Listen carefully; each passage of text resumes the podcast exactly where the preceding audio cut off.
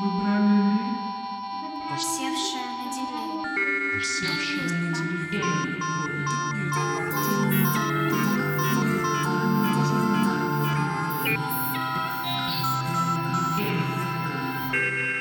Облако речи. Подкаст от издательства «Носорог». Мы читаем и обсуждаем тексты и слушаем, как их читают другие. Здравствуйте, с вами новый выпуск подкаста «Облако речи» от издательства «Носорог». Сегодня у нас в гостях Александр Скидан, поэт, переводчик, критик, редактор отдела «Практика» журнала «Новое литературное обозрение». Александр, здравствуйте. Добрый день, Руслан, приветствую.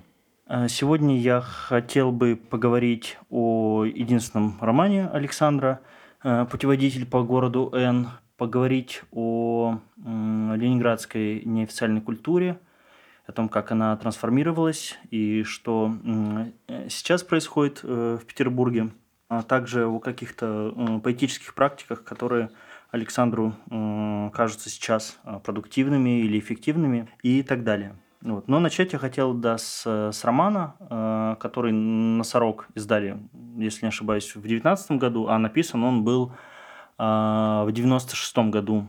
Вот. С тех пор э, роман имеет большую и какую-то э, критическую историю, и историю осмысления, и вы довольно много говорили э, о нем в различных своих интервью, причем э, разных лет, и все это э, такое м, образует э, огромный полимпсест, что когда начинаешь делать эту работу, возможно, бессмысленную по э, вылавливанию как бы цитат и их э, источников из текста, то он уже указывает не на э, источник цитаты, а на то, э, что на эту цитату высылались э, в одном из интервью. И происходит такое бесконечное расслаивание. Более того, сегодня я обнаружил еще одну линию, связанную с романом, когда э, вбиваешь э, какой-то участок текста, и, возможно, там у вас уже склеены э, цитаты из разных источников, поисковик э, выдает не, не прямой источник, а он выдает кого-то, кого алгоритм видит э, похожим. Поэтому сегодня он мне выдавал и Булгакова, мастер Маргарита, которого я, я предполагаю, там нет. Нет, конечно. Э, Ге- Георгия Иванова он мне э, выдавал, и э, других некоторых. Георгия Иванова тоже нет. Вот, я, я тоже об этом подумал, да. Но, но при этом это как, как- какой-то какой-то но- новый э, уровень да, э, полимсестности. Э, Как для вас да, и изменяется восприятие романа и для самого себя, и для того, как вы видите, изменяется его по- положение в литературном поле сейчас? Ну, роман называется «Путеводитель по Н». Там города нет, да. Прошу прощения, да. То есть путеводитель по Ницше. Ницше как город, или как некий мегаполис, э, децентрированный. Мы знаем, что и а, это было одним из очарований моих э, еще до того, как я за роман взялся. Ницше полифоничен до предела. У него множество, множество голосов. И вы где-то говорили еще об, об отсутствии голосов, то есть множество голосов как э, отсутствие, да. Да, и я наделяю вот это отсутствие, то есть отсутствие физически, материально наступает э, после его помещения в психиатрическую клинику, где он постепенно, постепенно превращается в овоща. И да, голоса исчезают, но они, по-видимому, я так предполагаю, населяли его голову. Что-то там происходило. Он какой-то диалог с той же Лу Саламе вел, по-видимому, с Паулем Ре, там, с Бурхардом и так далее. Я просто совершил такой, ну, хулиганский жест в виде эксперимента. Для меня э, 90-е, в принципе, годы прошли под знаком такого размытия жанровых границ дискурсивных границ. Мне было интересно экспериментировать там с тем, как, например, критический текст, довольно строгий, академичный, просто переходит в прозу, разрушая ожидания читателя и разрушая рецепцию автора, о котором я пишу. Мне кажется, что Ницше к этому располагает в первую очередь. Ну и деконструктивистская школа, вот, прежде всего Жак Derrida, которого я тоже полюбил в начале 90-х, к этому располагает. Для меня это был такой хулиганский жест наделить э, безумие Ницше, которое априори подразумевает молчание, немоту и разрушение коммуникативных функций и, в принципе, языковой способности, наделить эту немоту голосами авторов, которые хотя бы отчасти где-то, как, как я это чувствовал, интуитивно скорее, нежели проверял это, развивают какие-то инсайты, какие-то положения ницшевской философии. Вот, это прежде всего ну, непосредственно его современники или следующее поколение, Томас Ман, Рильке, Андрей Белый, но и совершенно там да- далекие, далекие люди, там, не знаю,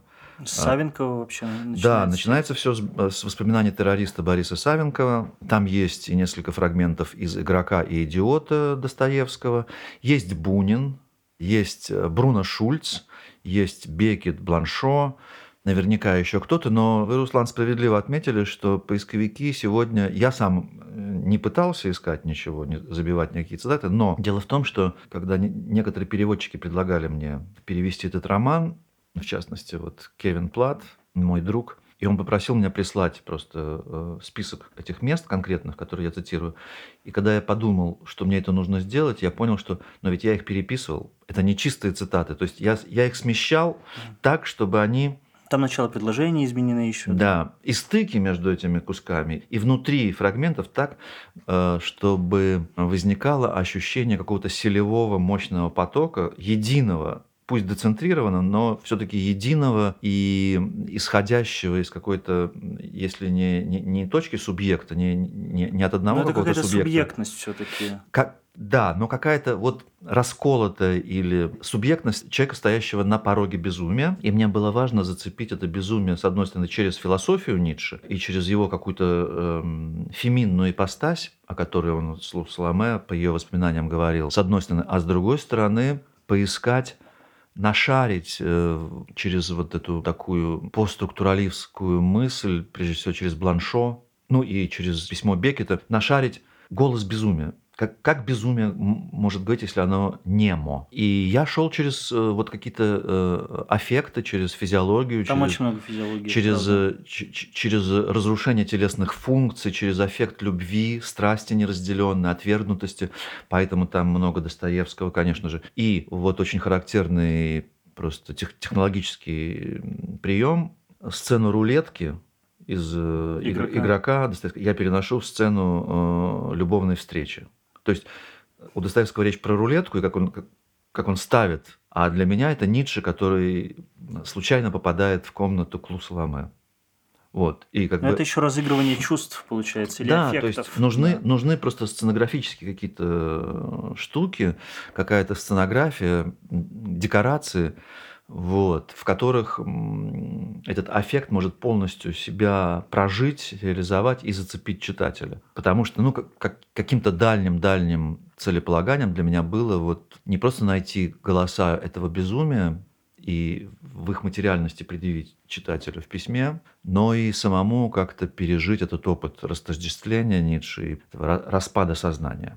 Вот, потому что мне казалось, что в этом и есть какая-то главная верность Ницше, потому что он, ну как в своей последней книге «Эцце Хомо», он же Ну, Вы говорит это о своей тоже цитируете. диетологии, Мгм. э, климат, зрение, э, пищеварение, вот, вот все эти вещи он абсолютно выкладывает на одном уровне с теми книгами, которые он читает, философию, которую он предпочитает, там, музыку, которую он слушает и так далее. То есть для него вот эти предельно физиологические материальные штуки, они ничем не ниже, не, не выше, они определяют его существование. И мы знаем из его биографий, вот в 96 году, конечно, там мне доступны были далеко не все, там, и я так скорее опять же, интуитивно к этому шел, но он был настолько хрупкого здоровья, настолько зависел от препаратов. Он очень рано ослеп, у него были колоссальные проблемы с желудком, и он, ну, честно пишет тоже, по-моему, в Эцехома в одной из глав, что если ему в году выдавалось там 100 с небольшим дней, когда он мог работать, это уже было счастье. То есть хотя бы треть дней в году работоспособности уже делали его счастливым. Настолько он все время был просто, ну, головные боли, расстройство желудка, головокружение, слабость. То есть нам, когда мы видим эти тома, нам трудно вообразить, что этот человек вообще-то большую часть жизни провел лежа в постели, с рвотой, с э, невозможностью встать. И в этом смысле э, его безумие и помещение в клинику, оно как бы, это как бы нас- на- настигает.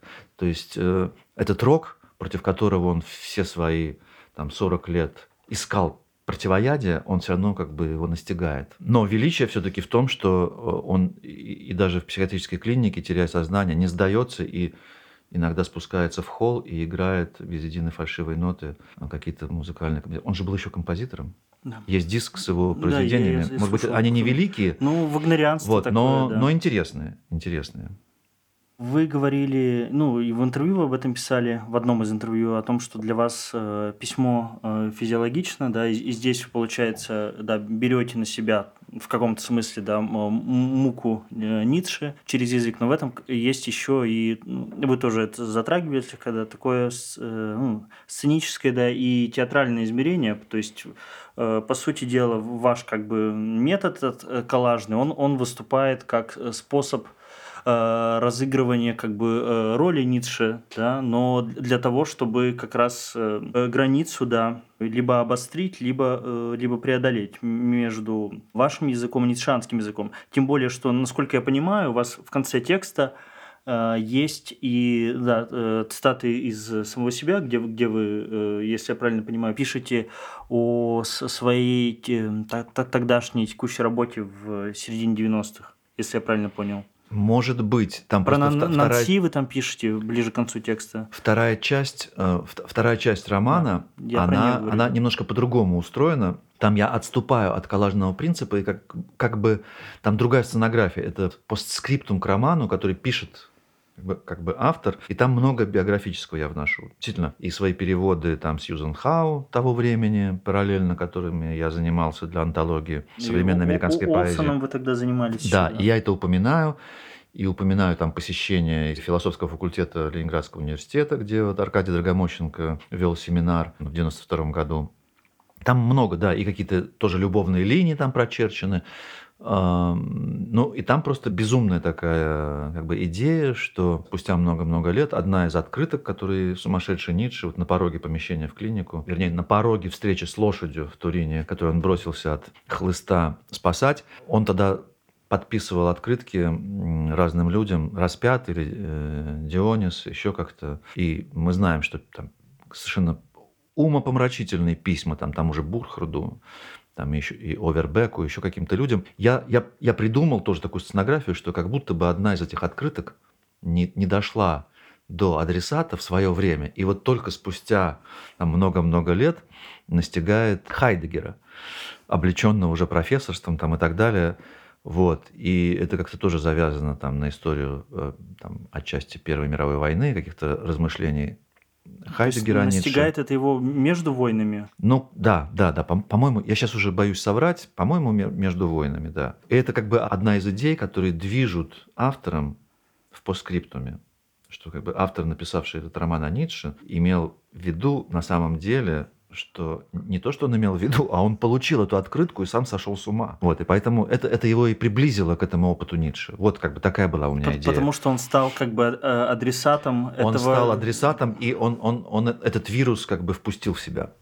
Вирус этой философии, этого безумия, этого танца. Для Ницше, опять же, почему здесь уместны действительно такие театральные термины, там и сценография, и декорации и прочее, Ницше очень много говорит о гистрионизме. Вот об этой как бы тоже флюидной, очень сложной, масочной как бы, концепции речи, и самопародийной речи, и речи, которая постоянно себя подрывает и подрывает любой авторитет. Он очень много о гистрионизме пишет, и он очень много пишет о карибанском танце, то есть э, уже там десятилетия спустя после рождения трагедии из духа музыки, когда он уже эту тему вроде бы отставил, превзошел, все равно вот э, этот мистериальный аспект он как-то нес в себе, и мне кажется, что какие-то его периоды, вот эти длинные, сложные, там, с выкрученной грамматикой, они действительно каким-то образом с этим танцем соотносятся. То есть, когда мы представляем, ну, если по фотографиям даже посмотреть, это какой-то, ну, кургузый прусак такой, с этими усами, какой-то нелепый, тараканище. А, Близорукий, эти очки там,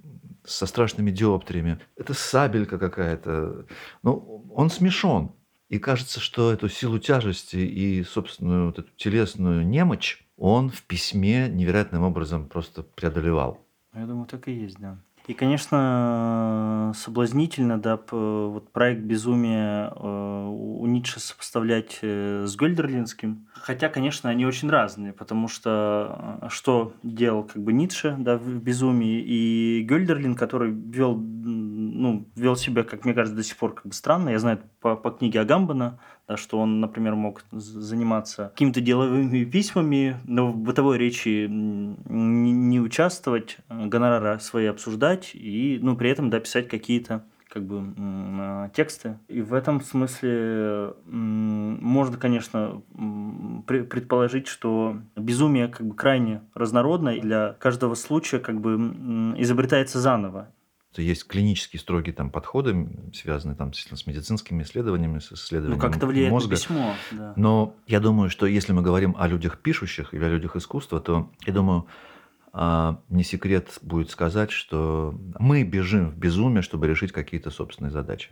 Мы инструментализируем это безумие до тех пор, пока у нас хватает как бы средств Вернуться. контролировать контролировать это безумие. Потому что когда, когда мы теряем этот контроль, ну тогда да, тогда происходит, да, вот мы Ницше бросился к, к этой лошади.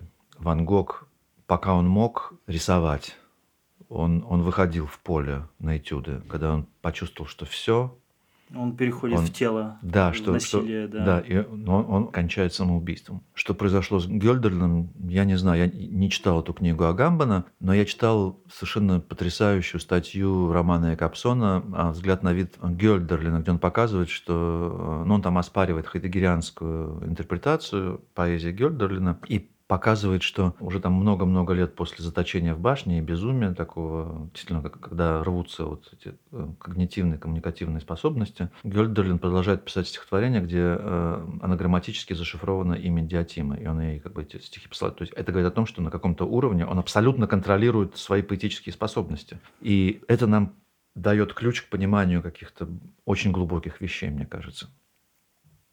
О своем методе работы в 90-е, преимущественно как поэт, получается, как прозаик и, может быть, как критика, вы где-то говорили, да, что вам важно э, цитирование, цитировать то, что вас э, э, укололо, проживать это как э, собственное. Э, насколько сейчас э, изменились ваши стратегии и взаимодействия с чужими текстами и с написанием э, своих? Ну, Я думаю, что это перешло просто уже в поэтическую ткань, причем в таком отвязанном виде, более отвязанном, чем это было вот раньше в эссе моих. Просто потому, что я практически перестал там с года 15 мне кажется, писать статьи.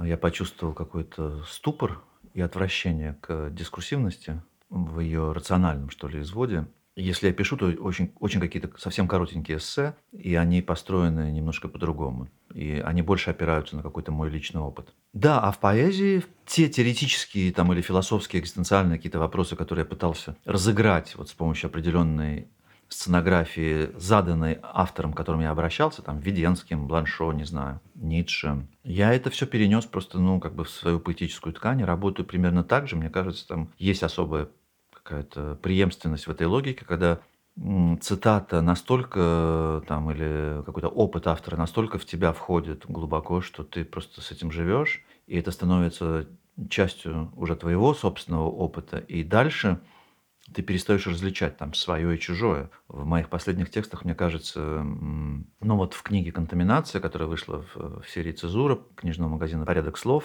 в 2020 году, там просто даже в названии заявлена эта методология. Там сплошь цитаты, но они стыкуются таким образом, что они перестают быть цитатами. И ст- просто работают как абсолютно пере-пере-пере присвоенное и ставшее своим слово. Ну да, происходит э, своего рода такая рефункционализация. А, При этом, да, где-то вы тоже говорили, что каждый текст, он ставит какую-то ну, новую задачу, и нужно напряжение письма. Как вот эта постоянная работа с э, цитированием соотносится вот с этим как бы э, вызовом, который вы ищете?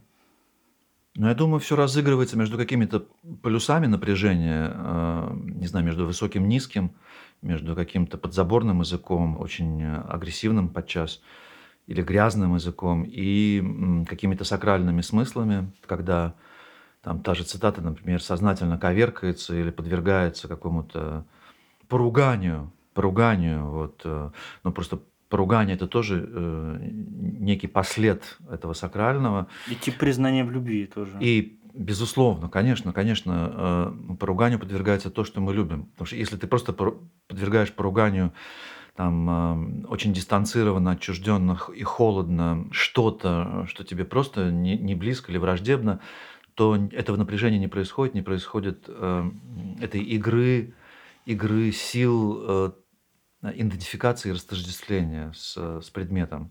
Вот. И, конечно, здесь, ну, любовь это, это как раз то поле, где эти аффекты предельно могут быть обнажены. Если я каких-то авторов, поэтов, там, скажем, люблю, то я их люблю там до безумия. Мне вспомнился ваш, по-моему, это все-таки гетероним, наверное, можно назвать, э, Константин Пиздов. Да. Это же э, тоже своего рода была такая разыгрывание, да, э, любви. Да, да, э, ну, я Вагинова писал, и очень, очень его люблю, и особенно раннюю его прозу, вот «Монастырь «Монастырь Господа нашего Аполлона» и «Звезда Вифлеема». Это, конечно, и «Козлиную песню», «Труды дни Свистонова», а, и поэзию его. И Я думаю, она меня отчасти сформировала. Цитата как руина, а, это какая-то меланхолия, а, и тоже поругание, поругание этой высокой античности через ее просто вбрасывание в совершенно профанный мир прелюбодеяния, смеха и какой-то уличной вульгарной жизни. Я думаю, что это, да, это какой-то конститутивный был для меня опыт. А Константин Пиздов – это, ну, в логике самого же Вагинова, биографической логике, если угодно. Мы знаем, что там его отец, жандармский полковник, видимо, немецкого происхождения, если я не ошибаюсь, Вагенгейм с началом германской войны понятно, из германофобии и погромов, начавшихся в 2014 году, решил сменить фамилию. Но как он ее сменил? То есть это более смешного, тоже какого-то чудовищного, вот в духе самого Константина Вагинова псевдонима или смены фамилии гетеронима не, не придумать, потому что, ну, что такое Вагинов? Да, это, это пиздов, вот по-русски говоря. То есть он хотел уйти от, от немецкой огласовки, от Вагенгейма, который просто как бы игрушечный вагончик, по-моему, если, если я не ошибаюсь, в переводе с немецкого означает, а пришел к пизде просто, ну, как бы. И вот этот тоже э, больной туберкулезом несчастный, неизвестный поэт, там, хрупкий, тончайший, с тончайшим слухом человек, вдруг оказывается просто Константином Пиздовым. И это проливает свет на вот этих его ротиков, э, Коля ко- Ротиков котиков, э, да, и, там и и, Николай Котиков, да. и, и прочих вот этих э, тоже уродцев, э, как бы квази- или псевдоинтеллектуалов, там, хранителей культуры, там, Тептелкин. То есть во, во всех этих фамилиях, которые у него потом присутствуют, там, и в Свистонове и, и так далее, везде этот по- подтекст как, какой-то карнавализации, инверсии присутствует. э, И о- очень, мне кажется, очень грубый. Грубый, в смысле совсем грубый или... Ну, не- нет, грубости не в смысле обращения к обсценному подтексту, а в смысле снижения образа современника, иногда друга, там многие же друзья на него обиделись после выхода «Козлиной песни», там Пумпянский. Вполне себе такой культуролог был и с интересной теорией, там Достоевский «Античность», э, очень интересная книга, и другие его исследования по русской литературе. Это высокая филология, очень своеобразная. Но Вагинов его вывел просто как ублюдка. Вот. Ну. Я, я имею в виду гру- гру- грубость в том, что он Не щадил. он не щадил, да, ни, ни- ни досталось. других, ни других, ни себя. Вот, поэтому я в какой-то момент подумал, что, ну, это было еще тоже связано там с, вот, с какой-то новой волной э, молодой поэзии там вокруг премии Драгомощенко, волна, которая стала вот как-то опробировать э, такое аналитическое письмо, холодноватое, с обилием там наукообразия, с терминологией вот этой всей. Вы отстраивались профессионально. И мне показалось, что ну просто это нужно как-то карнавализировать, то что это, это слишком все уже становится просто тугодумно и как бы нелепо в своей тугодумности и претензии на какую-то научность или там аналитичность. Вот, и поэтому, ну, Константин Пиздов здесь был как триггерной такой тоже, трикстерной фигурой, которая, мог, ну, просто для меня внутренне работала как такой шифтер переключения скоростей и культурных знаков. Вот, потому что, ну, вот эта действительно звериная серьезность, она иногда просто, ну, убийственна. Вот, особенно, когда она претендует на какую-то научность. О трикстерности я тоже хотел поговорить э, в связи с э, покойным нынче э, Дми- Дмитрием Голынко и выпуском в Кинеме, где вы обсуждаете э, в том числе ну, э, эксцентрику, да, и где вы говорите, что ну, да, вы, вы не понимаете, как эксцентрика может как бы работать э, в литературе. Но можно ли сказать, что вот эти стратегии, о которых вы говорите, э, ваши в том числе, что их, наверное, можно рассматривать как эксцентрику или нет? Думаю, что можно, да, да. Какой-то пласт текстов, не все, наверное, но как- как- какой-то пласт текстов, я думаю, э, принадлежит эксцентрике, и мои занятия там и Введенским, и Вагиновым, и другими, может быть, авторами, они, конечно, многим обязаны Бахтину. Бахтин без эксцентрики, без карнавализации, вот этого увенчания, развенчания невозможен. Я думаю, что это как-то очень рано вошло в какую-то мою плоть и кровь. Тем более, что ну, эта стихия карнавальная, площадная, стихия поругания, она мне как-то была ну, с еще подростковых лет как-то близка, потому что, ну, мой отец очень любил Козьму Прудкова и очень часто читал мне там его вслух. Там первые мои стихотворные опыты, это были тоже эпиграммы на одноклассников. Так что какая-то вот эта, да, стихия, я думаю, жил на свете таракан, таракан от детства, вот это вот э, Достоевская. Достоевская, Лебяткинщинская, Козьма Прудковская, она где-то подспудно во мне всегда жила. То есть я от нее как-то отбрыкивался, уходил, там в 90-е тоже пытался писать такую более строгую какую-то э, медитативную поэзию. Вот. Но потом, как, как выбило пробки, я понял, что не, не нужно стесняться этого. Смех, смех очистителен. Он и убийственен, конечно, но и очистителен. Прежде всего, если он направлен на самого тебя, на переоценку твоих собственных ценностей. Хорошо. По- Почитаете тексты? Да, прочту несколько стихотворений, написанных вот в этом году. В этом году я стал меньше писать, но тем не менее. И первое стихотворение как раз-таки посвящено памяти Дмитрия Галынка-Вальфсона, моего друга, с которым я познакомился еще, боже мой, в 87 году. Да, на переводческом семинаре у Виктора Леонидовича Топорова. Митя любил очень футболку, он ее берег. Не помню, по-моему, он ее из Германии привез, на ней было написано subject, то есть это тоже контаминация сабжекта и объекта, то есть как бы решение этой краеугольной проблемы философской. Вот, и стихотворение связано с этой его футболкой. Subject, subject, где ты был? В Мариинской, где твой сабжект мне в катетер говорил, расклевал плечо и печень. Нево много букв и мор тычет сквозь губу бесхозный объект. Коридорный свет щемит, и на блюдечке четверг, и суп щавелевый.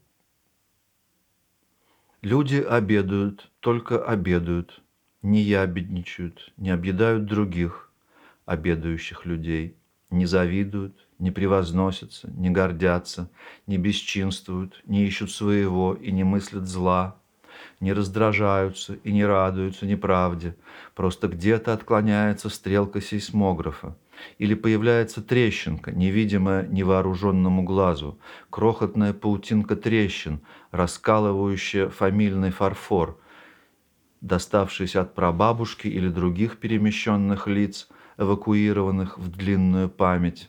Потом она становится трещиной, становится становлением, и вооруженный глаз замечает, глаз становится вооруженным, становление становится вооруженным, становление становится становлением пиздецом в одно и то же время, и отклоняется стрелка сейсмографа, отклоняется стрелка фамильного барометра, показывающая великую сушь, великое становление сушью, паутиной арахны, плацдармом выжженной поджелудочной железы, удушающей в тантрическом спазме только обедающих, уже не людей, которые не завидуют, не превозносятся, не гордятся, не бесчинствуют, не ищут своего и не мыслят зла.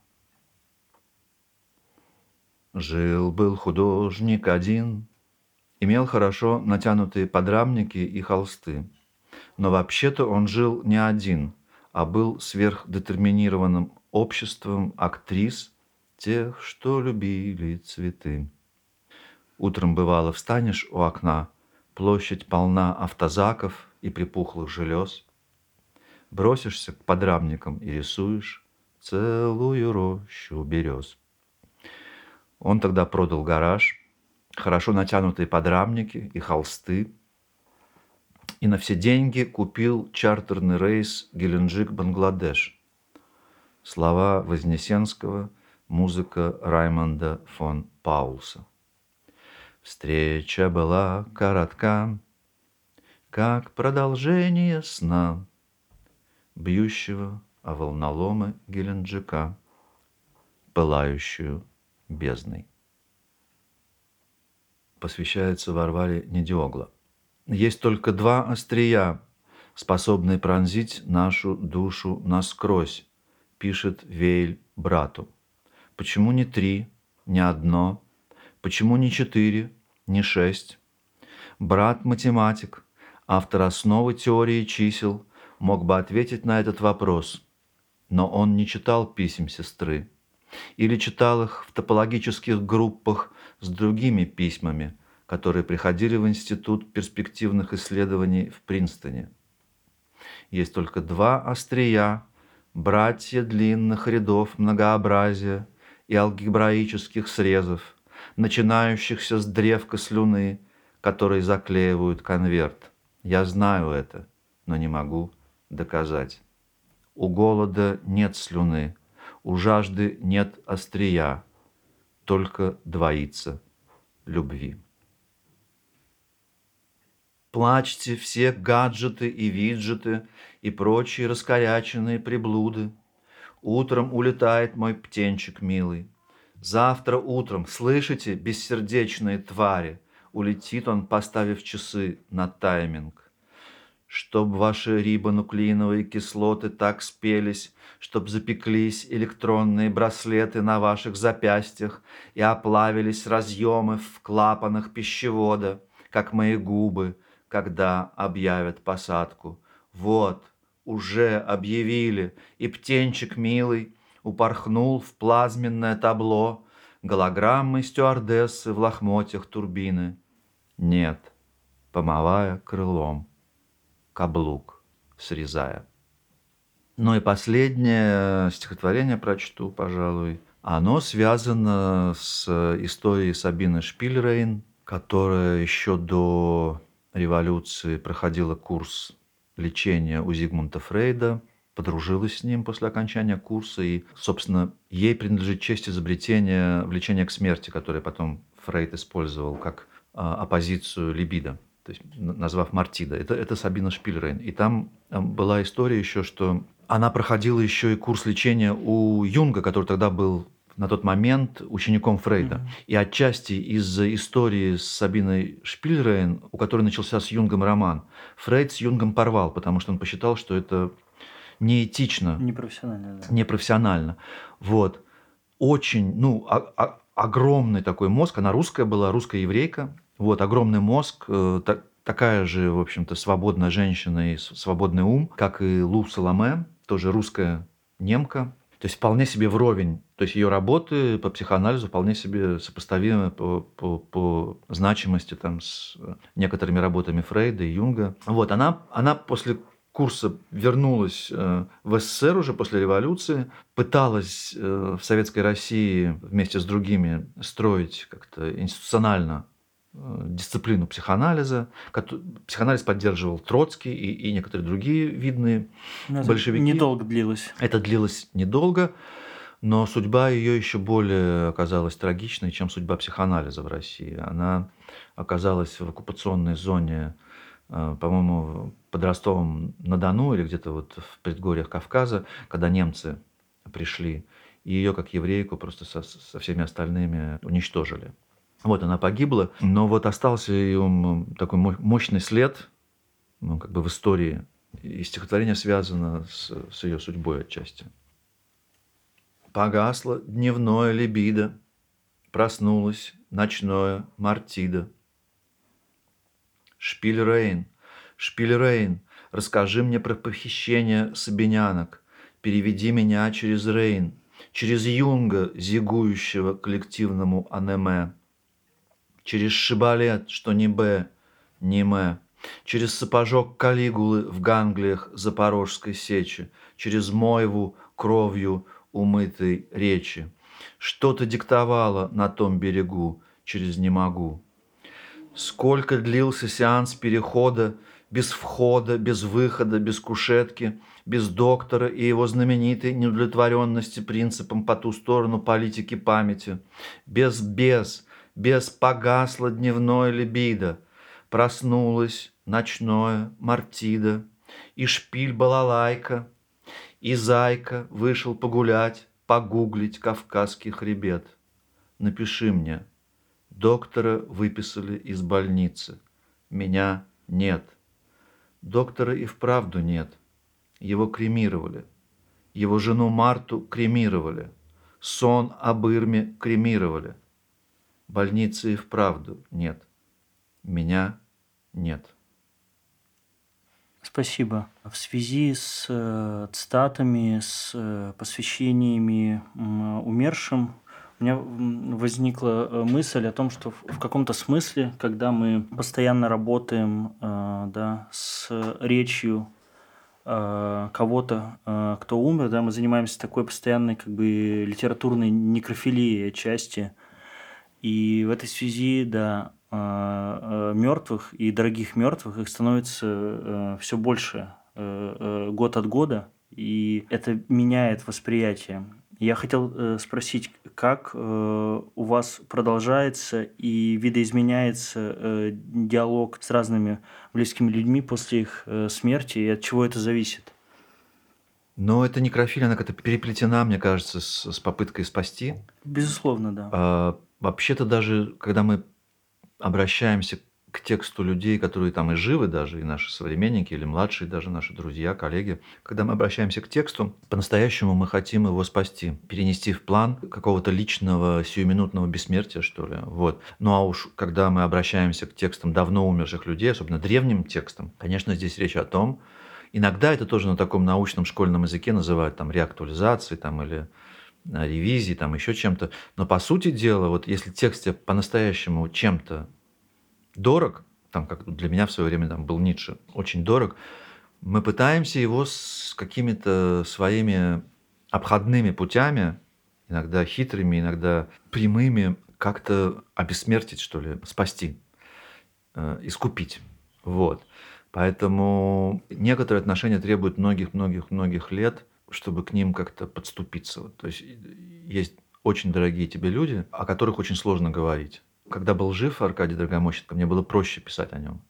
Вот когда он умер, я написал только один, кажется, текст. Ну, два. Но они носили, скажем так... Мемориальный. Так. Мемориально прагматический характер. Да, один текст это был, собственно, для тематического блока «In Memoriam», памяти его, да, «Сыр букв мел», вот, где я этот фрагмент из его конца его текста. Да, разбираю. А, а, а другой текст тоже был в некотором роде вынужденным. Э, Митя Волчек в юбилейном номере Митиного журнала решил републиковать поэму Аркадия, которая открывала первый номер Митиного журнала в 1984 году «Ужин с приветливыми богами». И попросил меня написать предисловие. Ну, я, конечно, не мог отказать, вот. но с тех пор мне что-то писать об Аркадии мне очень сложно.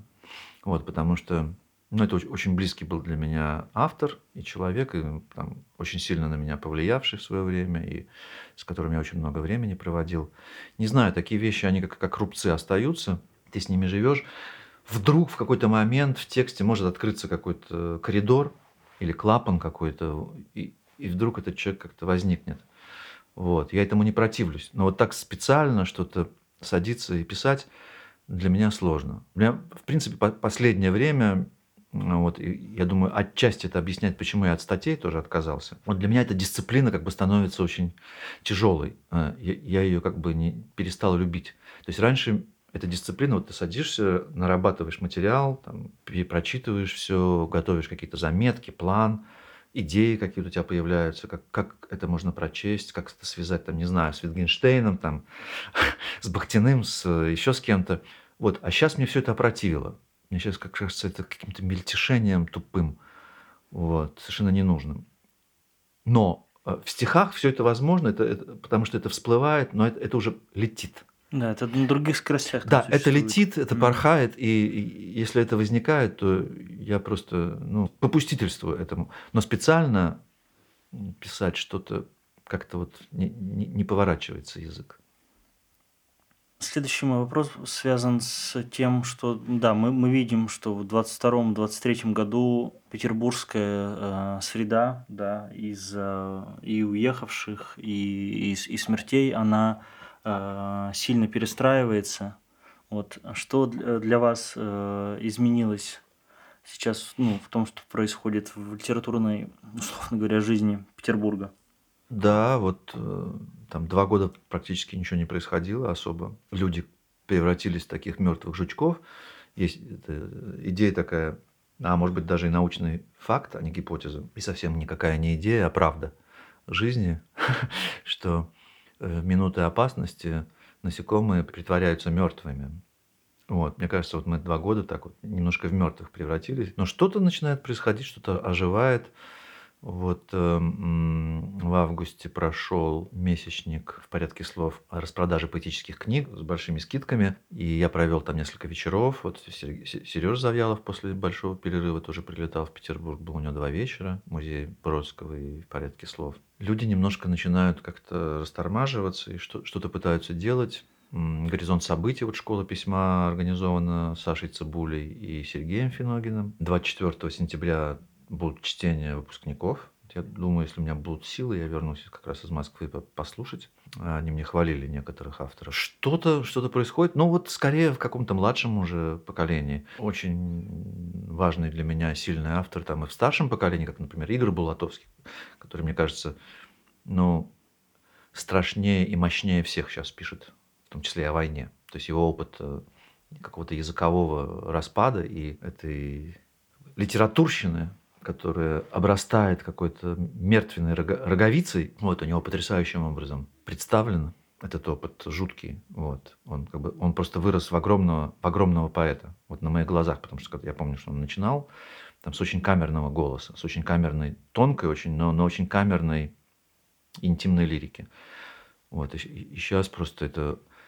Ну, сказать, что это гражданская лирика, мне тоже не повернется язык, потому что это, это, это, это настоящая политическая очень мощная поэзия. Ну, выходит журнал «Кварта», вот, который делают там Валерий Шубинский с Богданом. Я к тому, что я э, сейчас перечисляю не то, что мне э, близкое, а в целом, вот как, что, что какой-то пейзаж культурный в Петербурге есть. Несмотря на то, что, конечно, где-то, ну, ну, скажем, там половина аудитории или покупателей э, порядка слов уехала. То есть они в очень тяжелом, на самом деле, финансовом положении находятся, потому что действительно сложно, сложно выживать. Очень многие люди отказались от публичности, от публичных выступлений. То есть они пишут, что-то публикуют иногда даже там у себя в соцсетях, но не появляются на, на, на, на чтениях. Ну и я тоже в этом вижу свою логику, свою позицию. И мне кажется, это, это, это важно. Не знаю даже, что, что сказать. Ну, я давно, еще до войны и до даже до пандемии, в принципе, себя ощущал в каком-то посмертном существовании уже в Петербурге, потому что я прожил несколько эпох исторических, или, скажем так, историко-культурных эпох, и особенно там с уходом, конечно, Аркадия Драгомощенко для меня ну, как бы огромная-огромная жирная черта была подведена под э, неофициальной ленинградской традицией. Вот. После этого началась какая-то другая жизнь. Ну, так, для, да, для себя я так ее не, тоже не без каких-то кавычек называю вот посмертным существованием. В стране гипербореев есть город Петербург, и музы бьют ногами, хотя давно мертвы. Но я все-таки думаю, что среди молодых авторов есть очень интересные. Вот, и тот же Сережа Финогин, и вот сейчас Варвара Недиогла, которая живет в Петербурге, по-моему, очень яростный, классный автор с очень каким-то безумным голосом. Так что что-то происходит.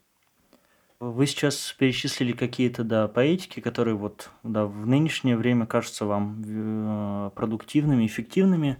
Э, при этом, да, в, в переписке, да, с вами вы говорили о том, что, да, и, и опыт языковой школы американского, он сейчас вам кажется э, нерелевантным. Э, при этом, как я понимаю, Аркадий Драгомощенко, да, для которого ну, на его становление сильно повлияло да, знакомство э, с Лин, да, из языковой школы, он, тем не менее, остается важным. Почему так? Где здесь вот этот как бы э, раскол? Это сложный вопрос. Мне кажется, Аркадий гораздо лиричнее и гораздо метафизичнее, чем вся американская языковая школа вместе взятая.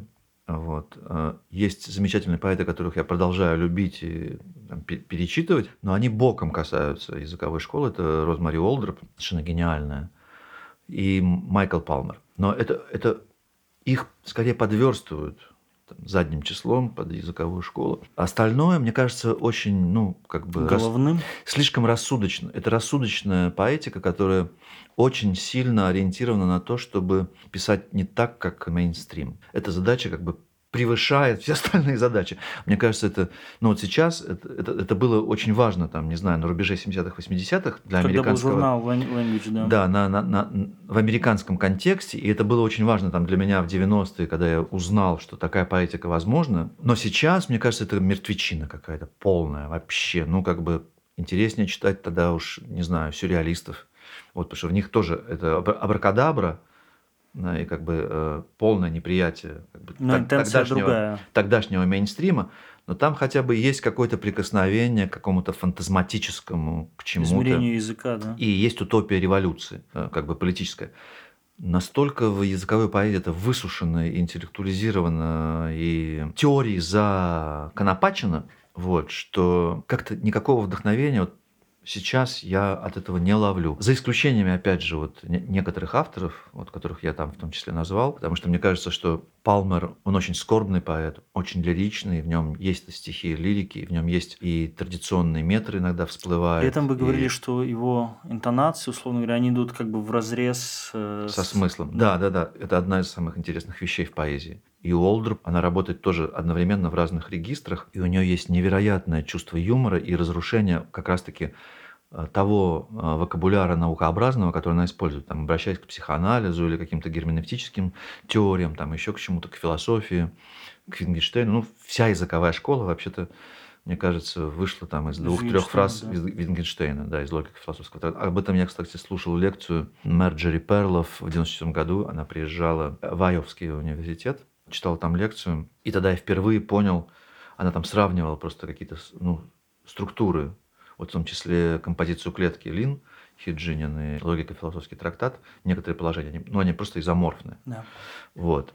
Так что при всей дане уважения там, э, э, этой традиции, вот, я от нее последнее время просто как можно дальше держусь.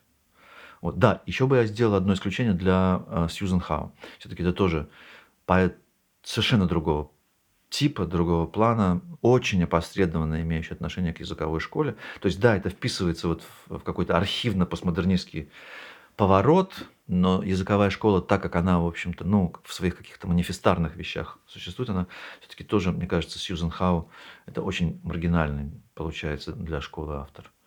Хотя ее имя, да, звучит как будто все чаще. Мой близкий товарищ, да, все подбивает, что надо бы ее издать. Эссеистику надо бы ее издать. Ее книжка моя Эмили Диккенс удивительная, очень мощная книжка, и вообще у нее есть там эссе очень-очень мощный. Да, но кто может это вообще перевести адекватным образом, не представляю. Она может быть самой сложной из всех перечисленных поэтов, она может быть самой сложной. Она гораздо сложнее Лин, она гораздо сложнее Палмера, мне кажется. И почему? Потому что там вплетено действительно письмо коренных народов Америки иногда в в стихи, Это иногда нужно- какие-то визуальные пласты, которые иногда какие-то э, выписки из э, дневников первых переселенцев американских, которые шли на Запад, да, вот, оставляли дневники, там, попадали в плен к индейцам, там, оставляли дневники. Она использует какие-то, ну, блюрит, там, куски фрагментов использует, но это настолько как бы фа- фактурно сразу узнается, потому что это староанглийский, там язык, не знаю, пуритан 16-17 века. Вот как это переводить? Ну, это сочетается с какими-то там, современным английским и так далее, и так далее. Короче говоря, сложное у меня отношение с языковой школой. Но в целом, вот как бы какой-то холодок прошел, потому что, повторяю, там просто достаточно посмотреть даже переводы Аркадия из Лин или там из других поэтов, из того же даже Палмера. Но он их просто поэтизирует. Он просто начинаешь сравнивать, когда с, с оригиналом, ты пишешь, он просто пишет свое стихотворение. Оно ритмически и фонетически оно устроено так, что оно как бы взлетает. А у них, наоборот, это нужно присесть, как бы сильно Заземлиться. заземлиться и как бы оказаться на кафедре там, лингвистики в каком-нибудь американском университете. И да, последнее. Вы писали в, в одной из своих книг о, о том, что когда вы да, занимались критическим письмом э, и говорили о разных поэтиках, то вам важно подстраивать как бы свой э, ну, а- аналитический как бы аппарат так, чтобы он э, примеривался и мог как можно больше э, оттуда э, схватывать. И какие сейчас да, поэтики кажутся вам э, или типы поэтик да, наиболее проблемными для, для ухватывания? Я просто повторю, что я перестал писать статьи, перестал заниматься этой Да, но я имею в виду как и читатель. В данном случае как читатель я спрашиваю. Даже не знаю. Но мне кажется, вот у меня вернулся интерес в последнее время к Веденскому. В какой-то момент он угас. Мне казалось, что я все уже, что хотел, как-то на- написал о нем. У меня четыре работы о нем.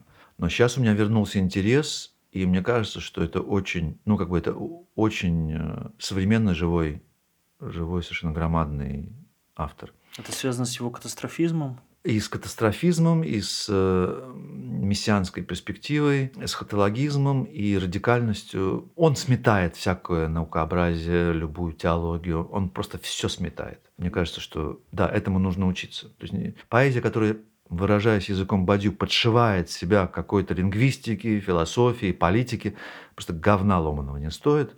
От этого нужно уходить. Если общим каким-то очерком там попытаться обрисовать самое проблемное, что сегодня есть, не только, может быть, в поэзии, но вообще в искусстве, вот это то, что мы пытаемся подшиться какой-то власти. Потому что, ну что такое наукообразие, или там как бы аналитизм, или лингвистика, или э, философия? Ну, это какой-то маркер, да. Это, это, это то, что облечено институциональной властью, исторической, Тебя видят, тебя признают. историческим да. авторитетом и так далее, и так далее. Мне кажется, что наше бессознательное стремление обезопасить себя, а, примкнув не даже в политический лагерь, а вот под знамена какой-то веками освященной традиции, там, гуманитарной, философской, и тем самым как бы подстраховаться. Это мы как... э, Надо уметь идти по канату в цирке бе- без страховки. А вот эти все штрипки, которые торчат и всем видны, это как бы, ну, позорище. Вот. И этого, этого очень много в современном искусстве. То есть просто все современное искусство на 90% оно подшито вот каким-то освещенным э, легитимностью, проплаченным дискурсом. Вот это, мне кажется, ну, проплаченным не в смысле, что за это башляют, там, С- Символически проплаченным. а то, что это, это институциализировано, как тип дискурса, вот это ужасно. Люди ничем не хотят рисковать. Вот Варвара рискует, а, а мы, ну, так себе. Александр, спасибо. Я предлагаю нам выйти из разговора и порисковать уже снаружи него. Спасибо за вопросы. И вам. Всем всего доброго. Это был выпуск «Облако речи» от издательства «Носорог». Вы брали ли?